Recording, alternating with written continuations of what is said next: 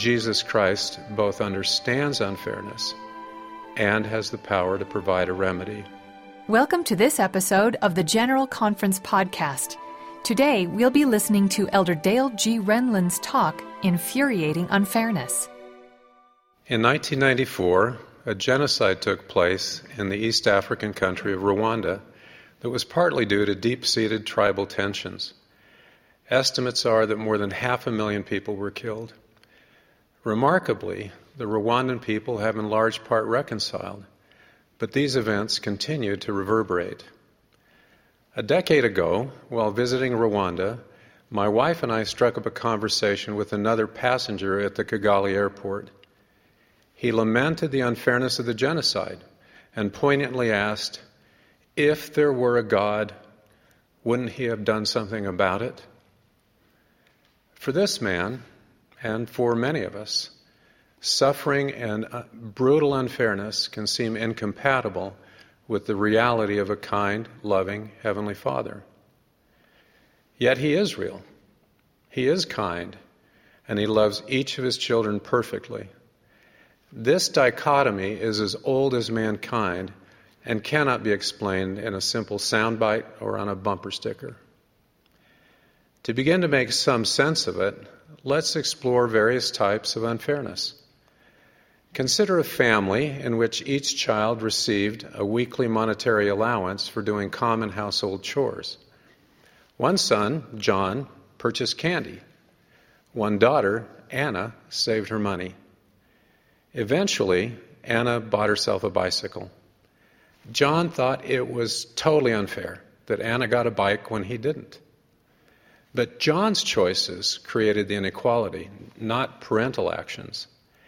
Anna's decision to forego the immediate gratification of eating candy didn't impose any unfairness on John because he had the same opportunity as his sister. Our decisions can likewise yield long term advantages or disadvantages. As the Lord revealed, if a person gains more knowledge and intelligence in this life through his diligence and obedience than another, he will have so much the advantage in the world to come. When others receive benefits because of their diligent choices, we cannot rightly conclude that we've been treated unfairly when we've had the same opportunity. Another example of unfairness stems from a situation my wife Ruth encountered as a child. One day, Ruth learned that her mother was taking a younger sister, Merla, to buy new shoes.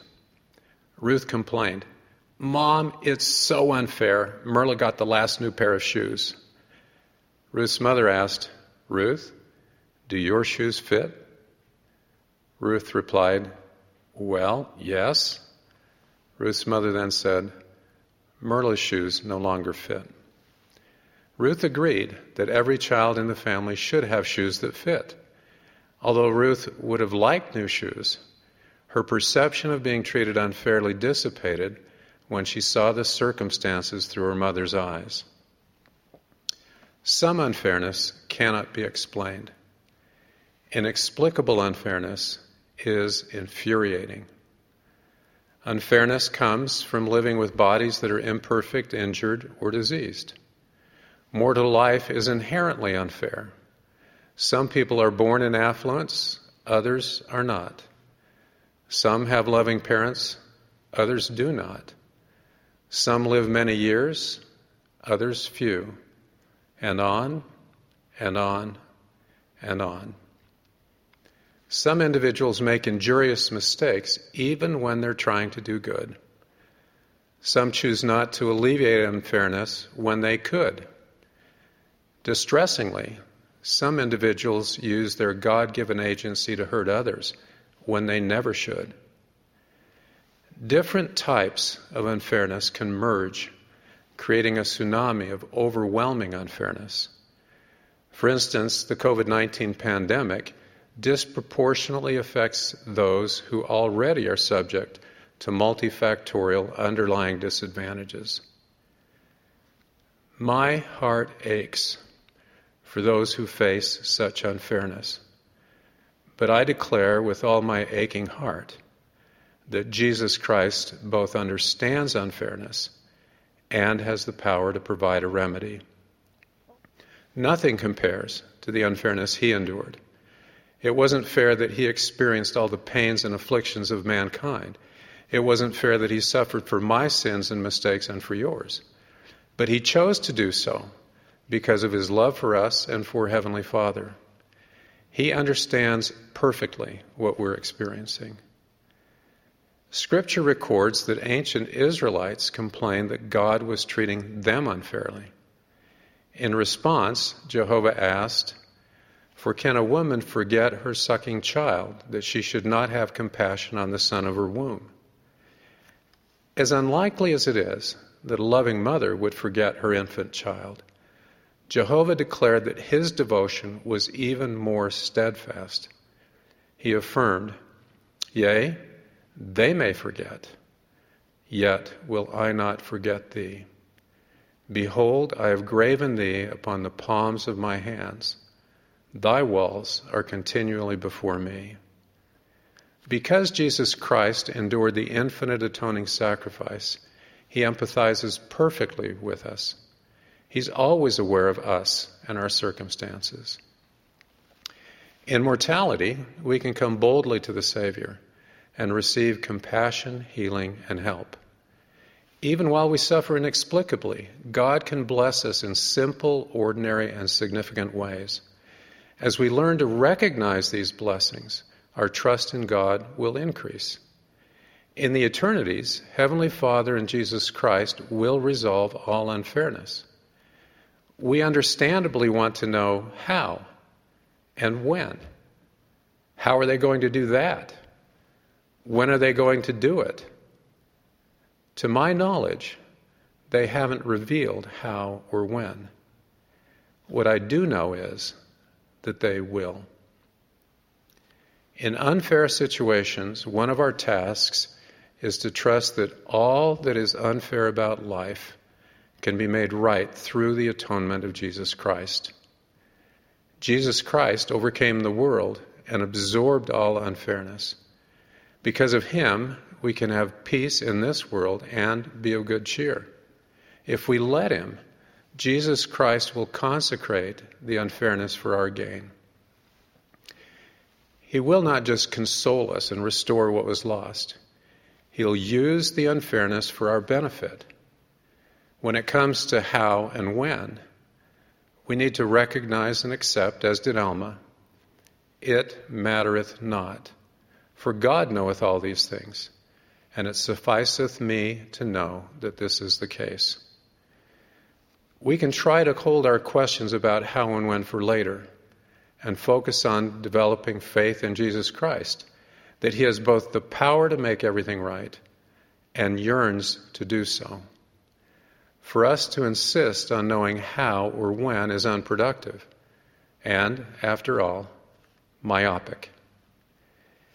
As we develop faith in Jesus Christ, we should also strive to become like him.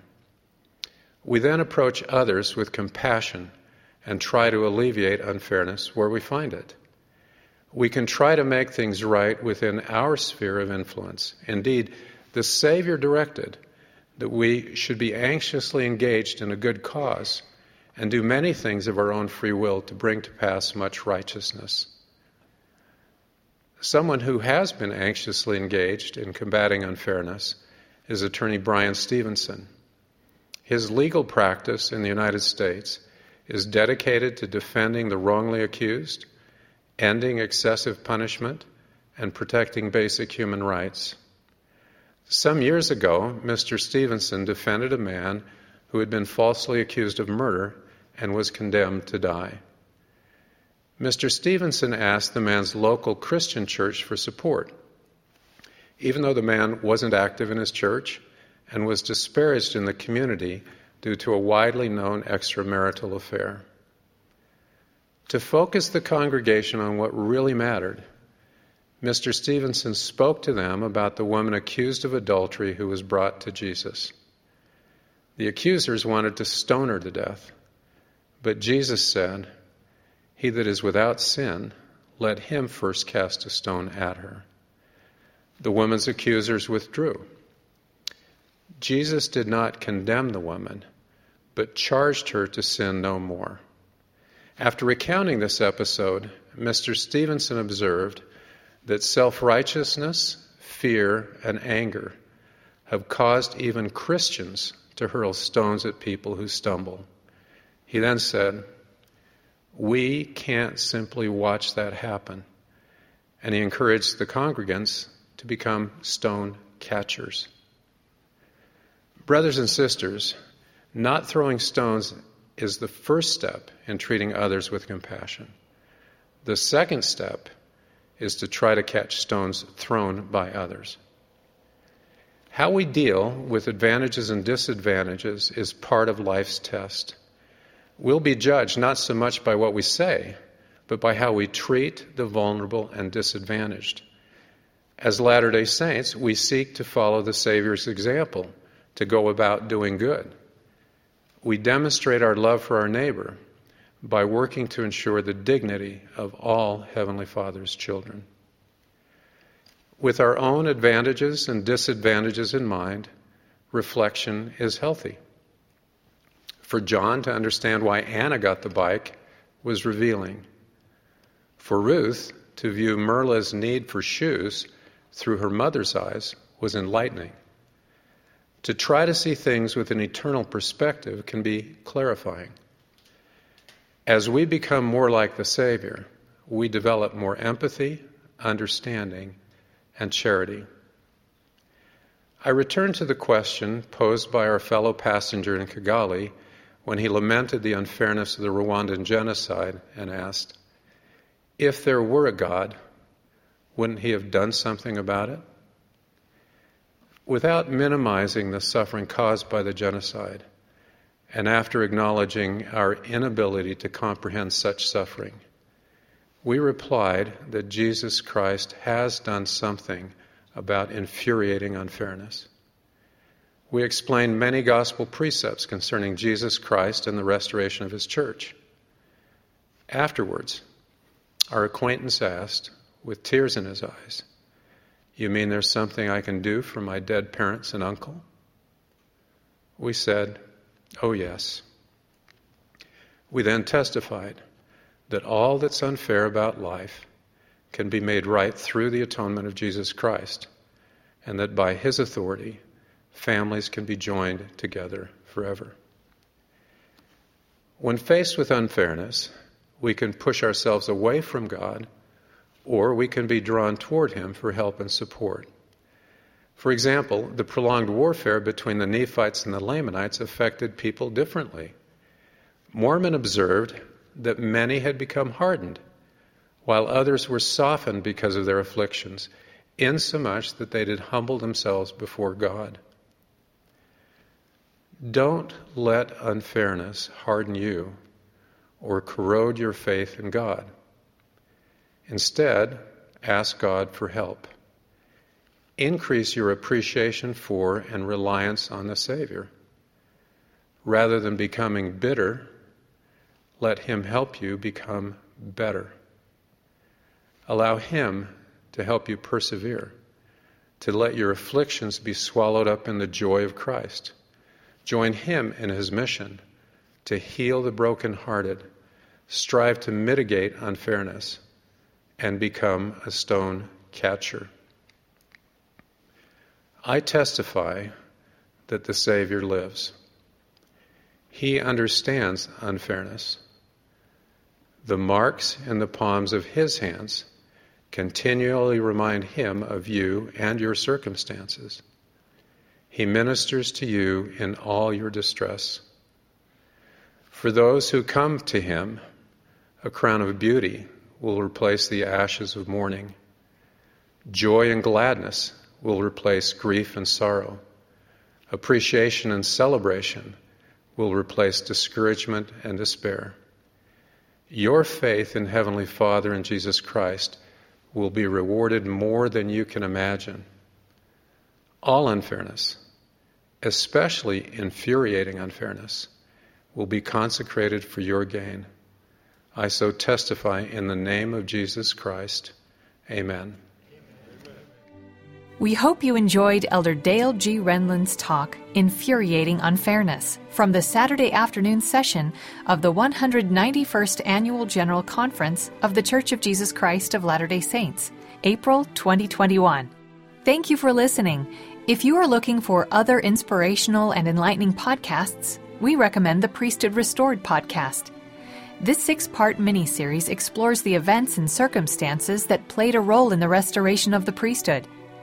You can find The Priesthood Restored on the Latter day Saints channel app, Apple Podcasts, Spotify, or wherever you get your podcasts.